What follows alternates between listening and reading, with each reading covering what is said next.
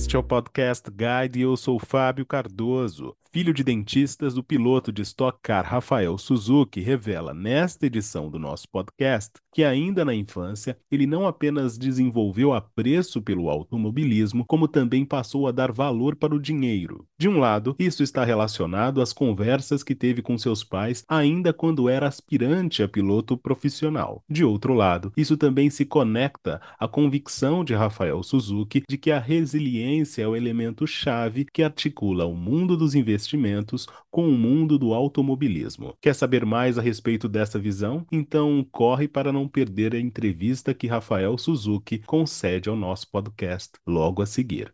Rafael Suzuki, é um prazer tê-lo aqui conosco no Podcast Guide. Muito obrigado pela sua participação. Obrigado, Fábio. Prazerzaço estar aqui. Rafael, minha pergunta inicial para você nessa nossa conversa bastante informal é a seguinte. Qual que é a sua primeira memória de vida? A primeira coisa que você se lembra, não precisa ser necessariamente relacionada a finanças pessoais, a investimentos, muito menos a automóveis, carros, etc. Bom, Fábio, eu acho que é difícil cravar uma, né? A minha primeira memória é criança, claro, com 5 anos, aniversário de 5 anos. Eu confesso que dos 5 anos até o nascimento, não lembro de nada, né? Então, não sei se é normal isso ou se eu tô pagando de memória ruim. Mas com 5 anos, aniversário, aquela coisa de amigo de escola. E aí, dali pra frente, tem um gap até que pula e eu já lembro com volante, andando pelo shopping, pra cima e pra baixo. Meus pais me deram um volantinho que tinha um controle remoto, na verdade. Só que aí quebrou, aquela coisa de criança e tal. E eu fiquei só com o volantinho. E pra mim aquilo bastava, não tinha função nenhuma, mas bastava que eu ficasse... Todo lugar que eu ia com a minha família, eu tinha esse volantinho. Eu ia no shopping e ficava dando seta, sabe? E meus pais achavam o maior barato. A minha mãe pegou esse volantinho, né, que eu ganhei, eu devia ter uns 4, 5 anos e meio que enquadrou em casa, guardou até hoje para poder contar essa história do meu começo como piloto. E quando é que você descobriu que ser piloto era mais do que uma brincadeira, era uma espécie de vocação, se a gente puder chamar dessa maneira?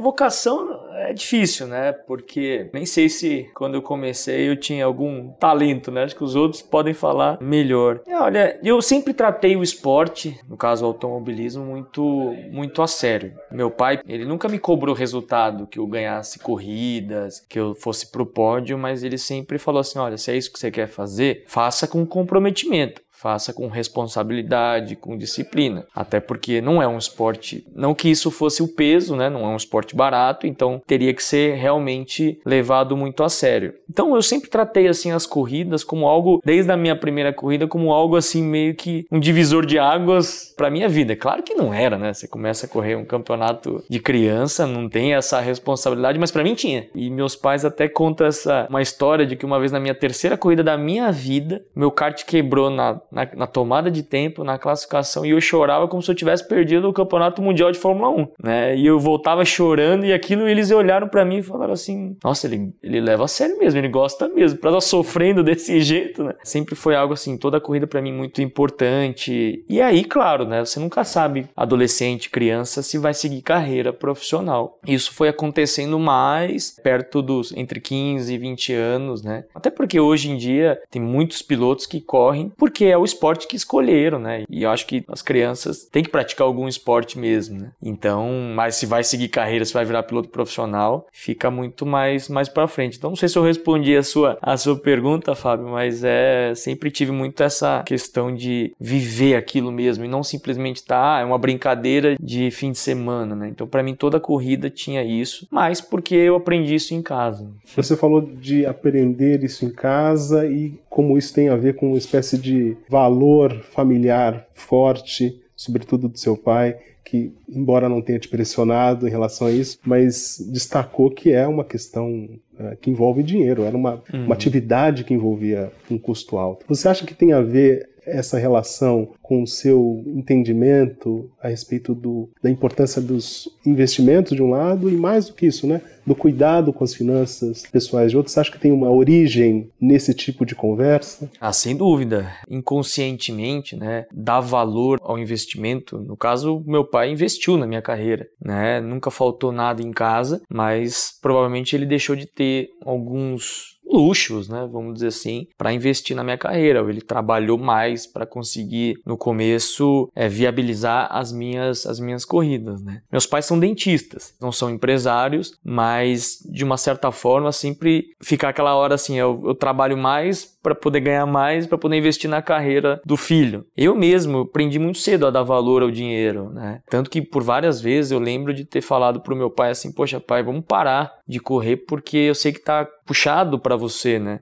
Não tem problema para mim. Assim, eu lembro de adolescente dizer isso, não tem problema. E meu pai falava assim, não, no dia que não der, eu vou te dizer. É claro que nesse dia não chegou, mas ele fez muitos esforços e eu vejo o esforço dele em viabilizar as minhas corridas fez eu desde cedo entender o quanto cada real investido era importante. Então é claro que isso ficou meio que natural. A partir do momento que eu comecei a ganhar meu dinheirinho, ainda correndo de kart, né? Eu cheguei a ter um salário correndo de kart ali perto dos 15, 16 anos. Então eu nunca pegava o dinheiro e ia viajar ou ia curtir. Eu falava assim, poxa, eu não sei se eu vou ter dinheiro para correr de carro, de fórmula, então vou começar a guardar. Então, eu lembro que meu primeiro prêmio em dinheiro grande foi em 2007, quando eu ganhei uma seletiva da Petrobras de kart, eu ganhei 100 mil reais. E assim, eu poderia ter pego 100 mil reais e comprado um carro de rua pra mim, eu já tinha 19 anos. Eu falei, não, vou investir na minha carreira, porque se meu pai fez isso, eu quero que, né, eu quero ajudá-lo a... e as pessoas que me ajudavam, me patrocinavam na época também. Então, pra mim sempre foi assim, uma questão de dar valor mesmo. E aí, conforme você vai, né, crescendo profissionalmente, eu sou da economia. Eu sou da economia no sentido de eu penso muito a médio e longo prazo. Até porque a carreira de um piloto, ela é um pouco instável. Não que as outras não sejam, né? Não é desmerecer ninguém, mas a gente tem acordos anuais, assim, a gente nunca sabe se ano que vem vai estar correndo ou trabalhando, literalmente. Fala que todo ano o piloto está desempregado. Quando eu comecei a ganhar um dinheirinho, eu falei, nossa, eu preciso deixar, investir, fazer ele virar mais, para eu não tomar susto no ano que talvez, como toda carreira tem altos e baixos, eu não tenha nenhum tipo de problema. Então foi assim que o mundo do automobilismo e a minha base familiar foram me ensinando a dar muito valor. Conta pra gente como é que aos 15 anos, quando você recebe um prêmio em dinheiro, você não chega e diz, bom, agora é a minha vez de viver uma vida de luxo e de gastança, aproveitar esse momento, porque afinal de contas é tão difícil ganhar. Como é que fazer essa escolha aí por algo de longo prazo? Foi natural. O dinheiro foi reinvestido para que eu conseguisse ter uma carreira mais, ou mais oportunidades, né? Eu não pensei duas vezes, assim, não foi algo que a gente sentou em casa e falou assim, poxa, o que nós vamos fazer, né? Então, eu acho que quando você tem um foco, e eu sempre tive isso com meus pais, né? Poxa, vamos construir a carreira do Rafael, vamos construir. Foi bem natural, né? Na época não foi um dinheiro aplicado, mas foi um dinheiro investido para eu chegar onde eu cheguei, onde eu estou hoje. Então, eu tenho certeza que foi um recurso bem alocado. Como é que é a vida de um piloto, tendo em vista que do lado de fora, ou seja, para quem não faz parte desse ambiente, parece sempre algo de muito luxo, de muito destaque, de muitas oportunidades de você viver uma experiência única. É fácil perder de vista esse alvo ou o esporte mesmo te ajuda a você ficar na pista e buscar a linha de chegada? Essa é uma pergunta boa, Fábio. Assim, eu gosto de responder essa pergunta, né? Muita gente tem uma visão de que o piloto, ele é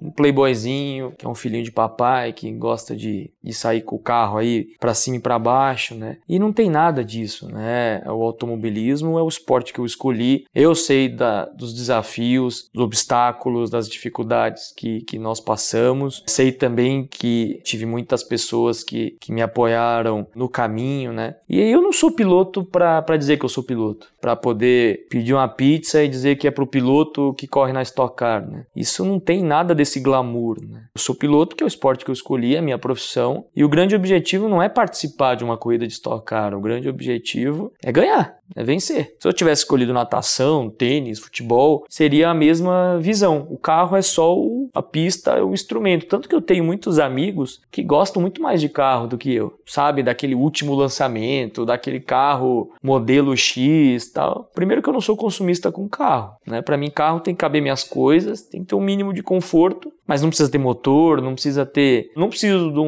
um super esportivo, nem de um esportivo, né? Eu preciso de um carro utilitário. E eu prefiro estar capitalizado para poder pensar e planejar meu futuro do que gastar com isso, né? Então, mas isso é uma escolha de cada um. Na minha cabeça sempre foi assim. Eu digo, o esporte me ensinou muita coisa, me ensinou... O mundo corporativo também me ensina bastante hoje com o envolvimento com as empresas, os parceiros, né? Eu aprendi no mercado financeiro com a Guide, com a minha assessora que me ensinou, porque eu ficava lá querendo saber como que funcionava tudo. É algo que assim, o esporte me proporcionou muita coisa e nunca foi de mão beijada, nunca foi algo que eu pratico, que eu sou piloto por glamour, né? Tudo bem, se algumas pessoas têm essa visão, mas nunca é uma carteirada e sim uma profissão como qualquer outra. Fala um pouco dessa sua relação com a assessora de investimentos aqui na Guide, como é que começou essa conexão e como é que se dava a cobrança de um lado para o outro? Eu virei primeiro cliente Guide através de um amigo que me ajudou na carreira, Paulo Bren, que me patrocinou, que me ajudou a viabilizar para correr fora do Brasil. E aí quando eu comecei a ganhar um dinheiro, ele falou para mim assim, Rafa, lembre-se que essa sua vida ela não tem uma segurança de muitos anos, né? Então, talvez é hora de você aplicar, de você pensar no seu futuro, de investir. Aí ele me indicou um assessor da Guide que me ensinou, que cuidou da minha carteira um bom tempo. Depois eu acabei, por amizade, tendo uma outra assessora, que é a minha assessora até hoje. E assim, para mim, conhecer o mercado, porque muitas das vezes, né, a gente quando começa a aplicar o dinheiro, a assessora fala assim, tá aqui os produtos e pronto, e não explica o porquê. Mas comigo sempre foi muito diferente. Eu sempre tive essa sensação de que eles estavam me explicando, né, qual é o produto, como funciona, e não simplesmente forçando até aquilo, né? De entender a mentalidade. Eu sempre falei muito dessa questão de, olha, eu não pretendo tirar, porque a minha profissão é assim, assim, assado. Então eu sou muito, né? Parece puxa-saquismo, porque eu tô aqui, tô falando e tal. Mas assim, eu sempre falei muito, eu sempre fui muito ouvido, né, dessa questão do meu perfil. Nunca foi algo que, o produto que funciona pro fulano, pro ciclano, pro beltrano. Então, eu sempre tive que falar muito de mim para montar a minha carteira de investimentos. Então, nesse sentido, eu sou muito grato porque eu acabei aprendendo, né, muita coisa sobre ações, sobre renda fixa, sobre opções, sobre fundo imobiliário, sobre fundos de multimercados, sobre, enfim, todo esse tempo até virar, né, um parceiro Guide hoje. Teve um longo período que eu já me sentia em casa. Você sente que há uma espécie de demanda por parte das pessoas que te acompanham para você ser essa referência também no campo dos investimentos, assim, porque você está, de certa forma, servindo como uma espécie de exemplo ou de referência também nessa área pessoal? Ou você nem pensa muito nisso? Claro que assim, né? Quando eu passei a ser um embaixador da Guide, né? A gente tem que tomar muito cuidado com o que a gente fala também, né? Porque tem o lado que pesa, né? Caso a gente fale alguma coisa inadequada, né? Mas é uma responsabilidade boa. Eu falo que ter Guide na minha camiseta, no meu boné, no meu carro, no meu uniforme, cria uma responsabilidade, um peso bom, né, para poder ser um embaixador com propriedade no que falo, né? Então, eu não poderia estar numa roda de amigos e falar umas abobrinhas sobre investimento que todo mundo vai dizer assim, poxa, você é embaixador da marca e não faz ideia do que tá falando. Então, para mim é muito importante ter esse conhecimento. Claro que eu nunca vou ter um conhecimento de um assessor, né, mas de poder falar com alguma propriedade, né? Então, inclusive, eu aprendi sobre investimento porque eu sentava com amigos assim e eu me sentia burro. Eu falava assim, poxa, todo mundo sabe, as pessoas falam e eu não sei. E aí foi aí que eu comecei a me interessar. Então eu acho que é primordial ter esse mínimo conhecimento do momento, né? Eu gosto de falar de mercado internacional, de S&P, de política, de como influencia, de política exterior, né? Então assim, faz parte do nosso dia a dia. E eu acho que o mercado financeiro, ele te mantém atualizado indiretamente, porque como tudo, como é que eu posso dizer, tem uma correlação informação, né? Você estar por dentro do mercado, estar ali olhando as notícias, faz você uma pessoa mais, talvez com mais conhecimento, mais inteligente. Você acredita que os outros pilotos, eles olham para você nessa dinâmica dos investimentos, para além de você ser um embaixador, mas eles prestam atenção nesses seus movimentos também fora das pistas? Sim, eu tenho alguns amigos pilotos ou ex-pilotos que a gente troca muita figurinha, assim, né, sobre o mercado e tudo mais. Claro, assim, eu não sei dizer o quanto que eu sou uma referência, se eu sou, né, difícil dizer, mas eu consigo identificar quem tem o mínimo de conhecimento e quem não tem, né? Então, quem faz coisas que eu jamais faria com investimentos, né? Então, isso é bom, você ter esse filtro, né? Acho que só o conhecimento me daria o filtro necessário para não cair numa conversa de alguém, né?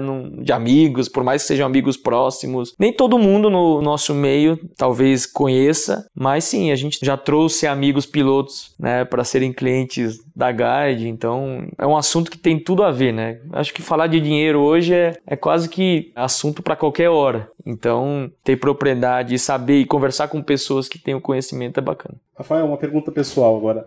Qual foi o momento mais difícil da sua carreira até aqui? Uma carreira que você já contou pra gente, começou ainda, remonta à sua infância, passou por toda a sua jornada de adolescente. Qual foi o momento mais decisivo, mais difícil, na verdade, que você enfrentou?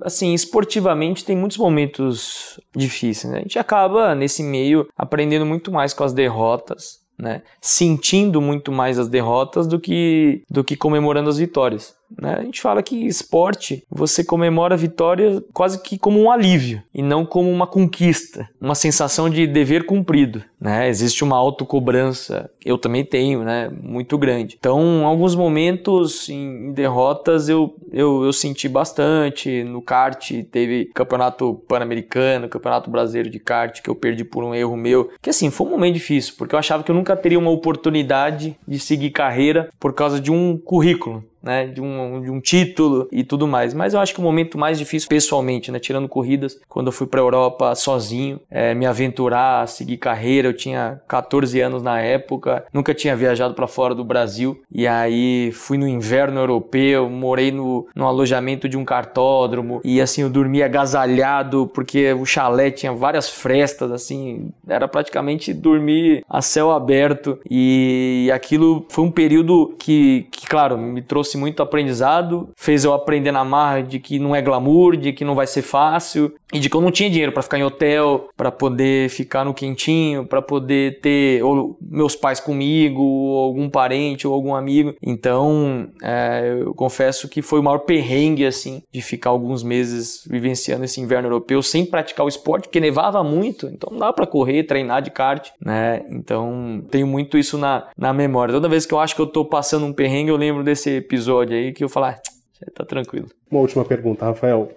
Você consegue traçar aí um paralelo, uma comparação entre o mundo ou o contexto dos investimentos e o universo das pistas do automobilismo? É possível? É possível. Eu acho que, principalmente quando a gente fala de resiliência, né? No esporte, quando você quer viver tudo a curto prazo, você se embanana, né? Você tropeça. Tem essa máxima, né? Quando você só pensa no dia seguinte, você quer tudo imediato, você não constrói um campeonato, né? Eu diria que um campeonato e investimentos, eles andam juntos, né? Porque não basta você ser bem-sucedido numa corrida. Você tem que construir uma carreira que você tem uma evolução, uma constância, né? Uma consistência. E eu acho que o investimento também é isso, né? Aquele que pensa muito nesse momento e não no futuro, né? A médio e longo prazo, acaba tomando decisões precipitadas. Eu aprendi com o esporte, né? E com o mercado, de que ser imediatista, claro que todo mundo quer resultado, se possível, cedo, mas não é tão simples assim, né? Então, ser imediatista causa alguns transtornos, e você tomar decisões tanto na euforia quanto no desespero